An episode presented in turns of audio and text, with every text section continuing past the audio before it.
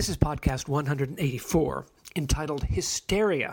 The reference is to a movie that was created by Hammer Films and scripted by Jimmy Sangster in 1965. And the music you've just heard is Tubby Hayes, a very celebrated jazz musician, playing the theme to another Jimmy Sangster scripted movie entitled Crescendo.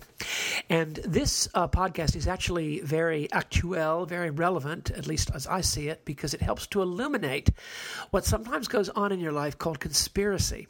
And you might almost say that it talks about setups in which you may or may not have been a part. If you're listening to this podcast, you've probably only been involved in the kind of situation that I'm going to talk about on the receiving end, although you were partly to blame, because there's always two sides to every story, and every time a person is framed or set up, they put themselves somehow in the position.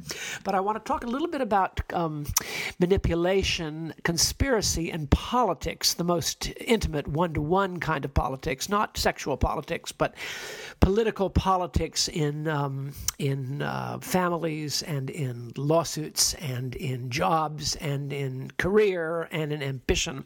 And I hope it will be a kind of a light on some things that you may have thought about, and it certainly may have been a kind of part of the spider spinning its web for the unwary fly. The blood is the life, Mr. Renfield, says Count Dracula, as poor Mr. Renfield, played by Dwight Frye in 1931, walks through a large and vast cobwebbed spider's web. Now, Hysteria is a movie starring a rather little-known American actor today, but is a brilliantly crafted little suspense tale that Hammer Studios put out. Oh, they've put out about 7 or 8 of these after the success of Psycho. But what makes them kind of enduring, it has nothing to do with when they were made or the context in which they were made or the fact that they all sort of have a kind of a 60s look, although in fact they're universal. The photography is so good and the stories are so profoundly undoing that they are universal. But these stories all turn on an interesting kind of idea.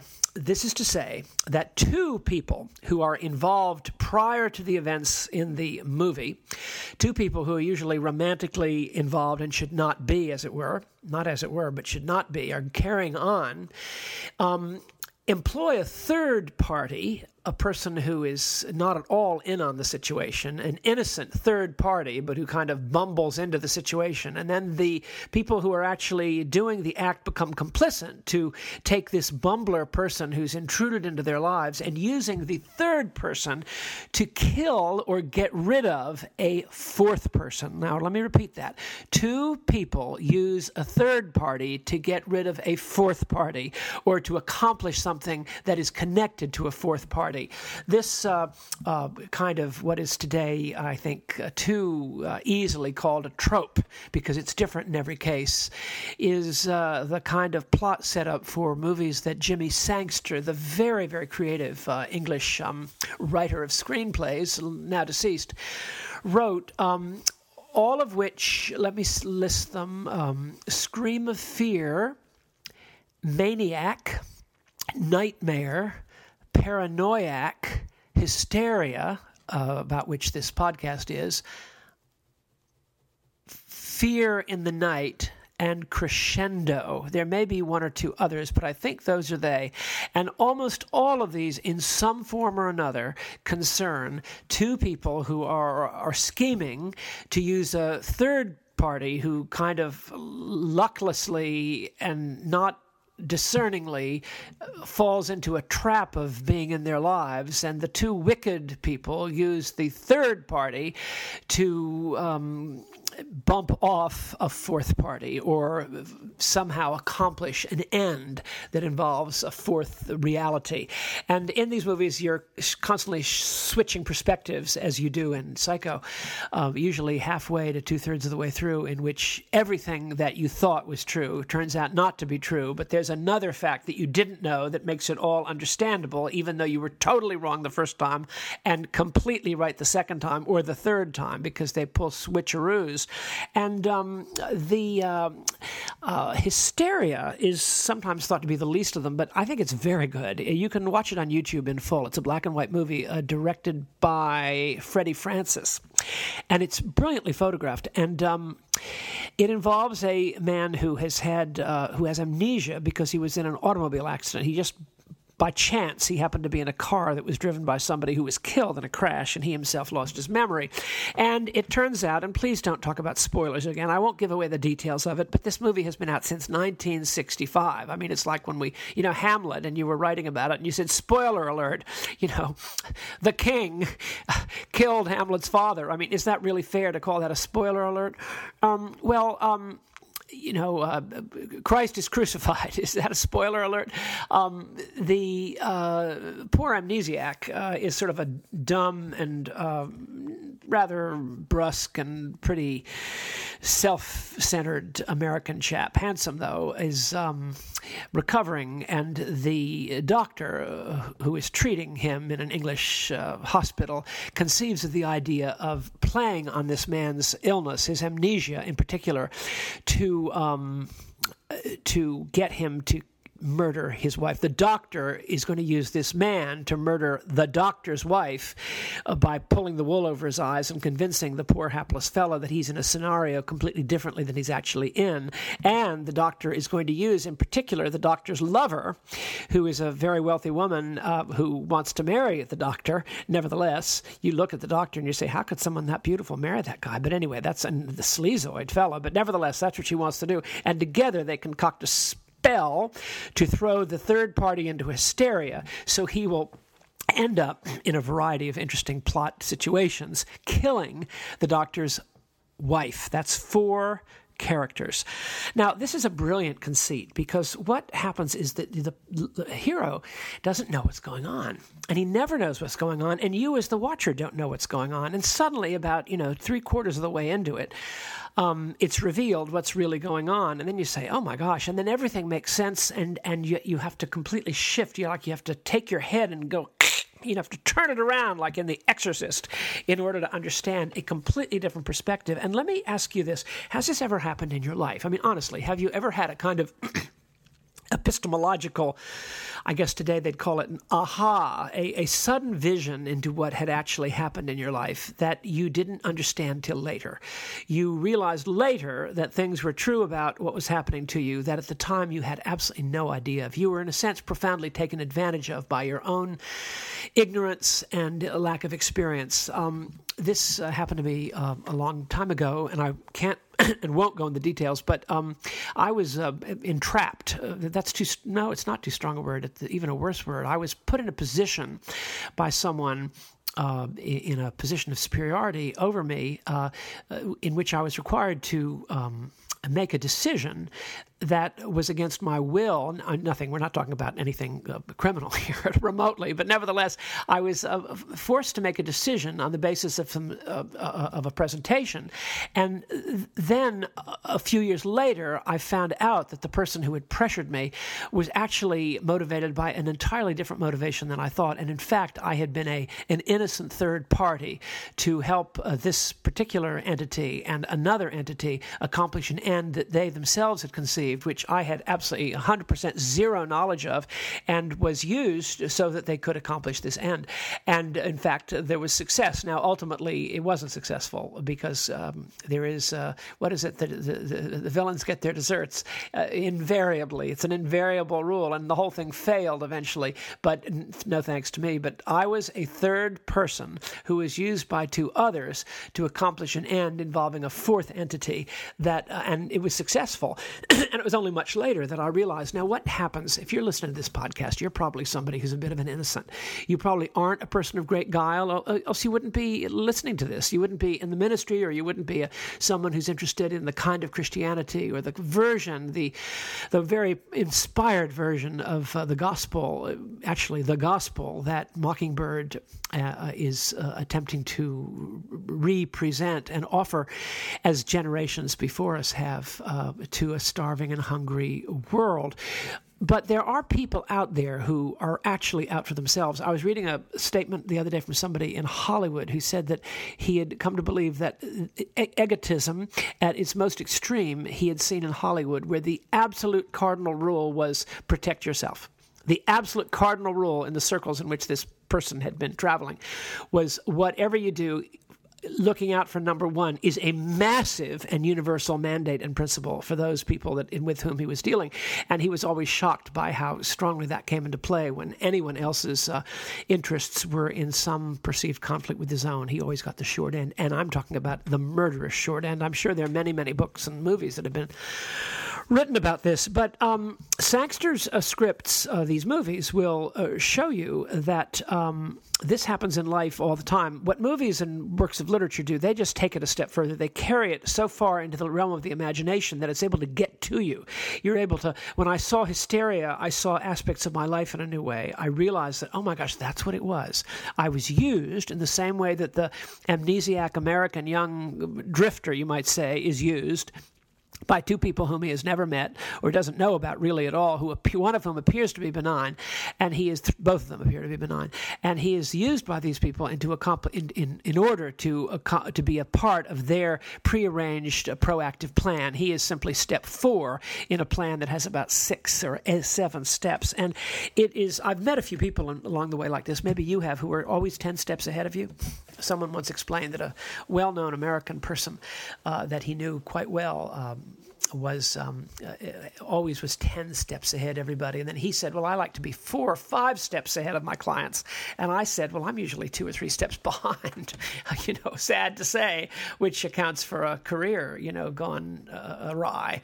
But you can apply it to yourself. But what happens in these brilliant Sangster movies is that you see that you can be used and pay a terrible price for your own naivete. Now, I'm not saying the interesting thing about the third party in all of these movies, and again, I'm thinking Paranoiac, Nightmare is a classic example of it. These are all movies by Hammer in the 60s. Nightmare is brilliant. Scream of Fear with Susan Strasberg, that's probably the best of them. Compulsion with Stephanie Powers and Judy Geeson in, that's Scream of Fear, or Fear in the Night. I get them confused. And obviously the sort of American actor and the pretty daughter played by Lillian Bruce in Maniac. With the character, the evil character in Maniac, after many twists of the plot, says to the hapless, I can't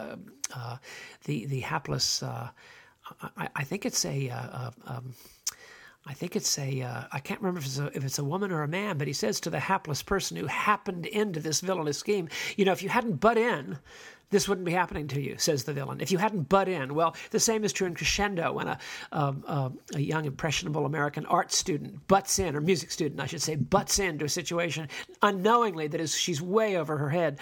Or, Marion Crane in Psycho. She if she hadn't stopped at the Bates Motel because she was on the run from the police for stealing $40,000, $10 million, Austin Powers.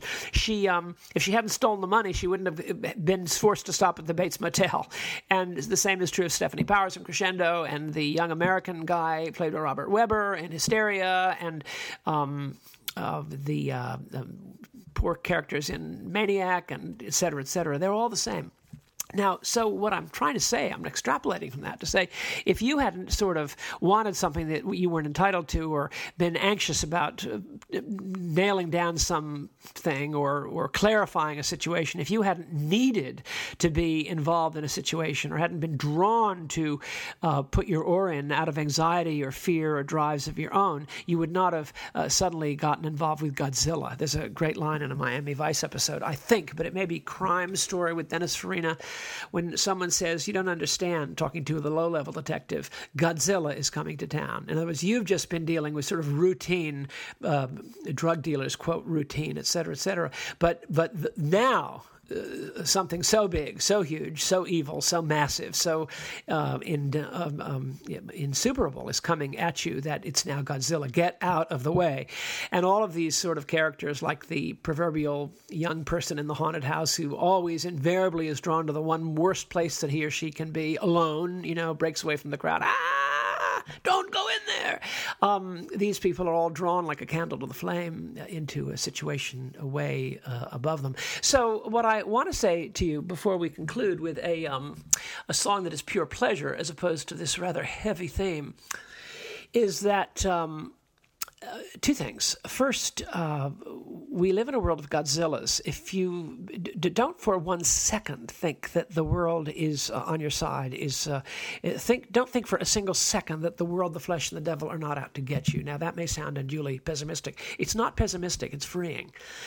Remember what Heard said. The fact is, it's too hot in the kitchen, and escapism is a good thing. If the situation is irremediable and impossible, then the only wise thing to do is to get out. Thus, at the end of Crescendo, when Stephanie Powers is exposed to the real horror and the real viciousness and malice and forethought of the motives of the people with whom she's cast her lot willingly, and in every sense she's given herself to a situation. When she suddenly sees what it actually is, all she can do is run and scream out of the house as far as she can. And the rather dour ending of Crescendo from 1970 is this lengthy series of shots of her running, but it's the only thing she can do. And similarly in Hysteria, fortunately, there is a kind of deus ex machina in Hysteria by which the clueless, luckless, and rather unscrupulous, but at a very small level, hero is helped by a detective played by Morris Denham and a wonderful nurse played by Jennifer Jane, Jayne. And now this is powerful because flee Godzillas. Never think that you are able to be stronger than anyone else. A, is probably not true, and if you think you are, that will fall. And if you do want to be as strong as they, you're making a very big mistake about power. You yourself are your own worst enemy because you think something is good and valid and true and weighty and significant that is exactly the opposite. So do like Heard, get out of the kitchen. That would be my thought. And secondly, you never know everything. I'm wondering if you can apply this to a situation in your own life. When I was in Washington, I kept meeting wonderful, in this case, men who had significant jobs. Some had come from far off world to work in a certain administration in the government, and others had come in with a certain administration as part of it. And almost all of them had achieved some considerable influence in the United States government at some point, and almost all of them had fallen.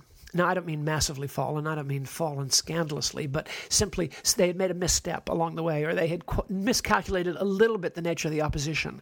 They had miscalculated a little bit the nature of the resistance, and most importantly, they had miscalculated their own ability to handle some situation of very subtle and powerful Byzantine conflict. I could give you chapter and verse, and I saw it when I was a little boy, again and again and again. And this is why the true story about many retirements is often a catastrophic fall that was came right when a person thought they were at the height.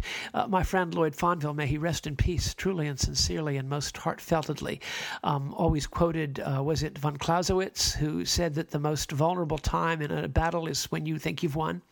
He quoted many examples in world history of when a general has won and all is going his army's way and the enemy is retreating, but he makes a slight he closes his eyes for a minute, or he's not quite wakeful, or he is a little bit punch drunk and he thinks he can overextend himself just a little bit to cash in on the great victory, and then he is suddenly attacked from the side, or some very wily person on the other side pincers it in a weird way or sees a point of vulnerability and turns the tide and actually wins. So this is something that if you want to get involved with power, be resigned to never sleep as long as you live, like King Herod.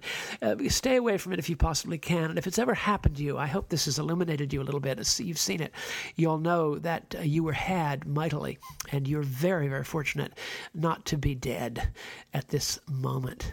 On that note, we will end with a pure note of pleasure as opposed to Tubby Hayes with the ironic solo we heard at the beginning from Crescendo, Jimmy Sangster's 1970 sort of masterpiece, minor masterpiece, and we'll move into something pure pleasure by what has been, for all intents and purposes, our house band, The Guess Who.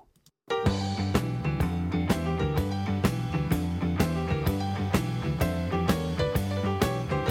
was a workshop owner in the Gulch for the people, and I offered myself to the world. There was a workshop owner. There was a workshop owner.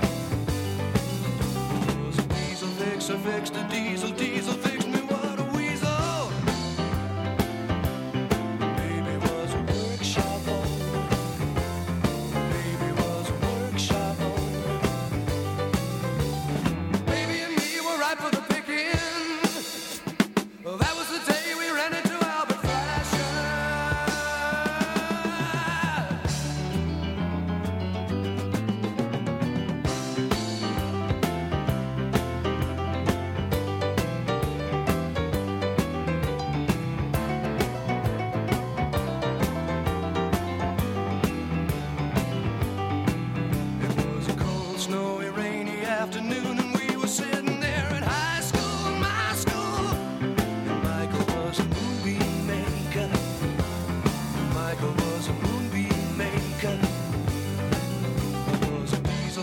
Fixed a diesel, diesel fixed me, what a weasel, oh no.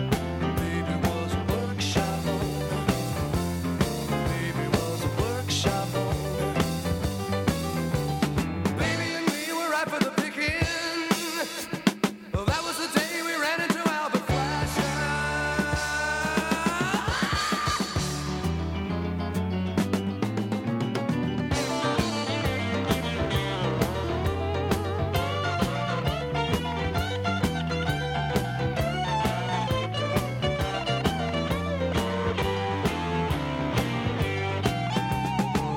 Shop